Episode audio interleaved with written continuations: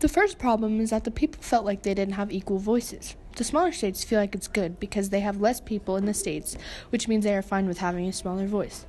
But the larger states feel like they need more people to have a bigger voice. And since there's less people, they feel like they all don't have an opinion. Bigger states like Virginia and Pennsylvania felt that the current structure gave smaller states more power. The Great Compromise.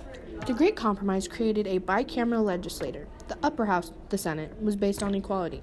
Each state receives two senators, and they each serve six year terms. The lower house, the House of Representatives, was based on a state's population. They were given a representative for every 30,000 people, and they served two year terms. The second issue was that the people didn't know if the slaves should count towards the state population. Southern states refused to compromise on the issue.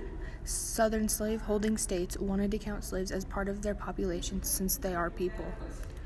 The idea of settling all slaves free went nowhere for the Northerns.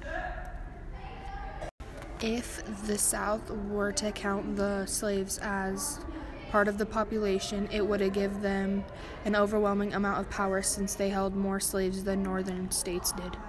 The compromise that they made was that for every five slaves, only three would count. The third issue is the people didn't know where the new nation's government should be located. The South wanted it more towards the South, and the North wanted it more towards the North.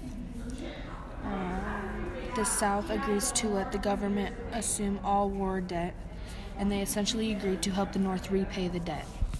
The compromise for the third issue was that after talking, they put it towards the south by the Potomac River. Neither of the states liked that they both forced the location that would affect the national policy.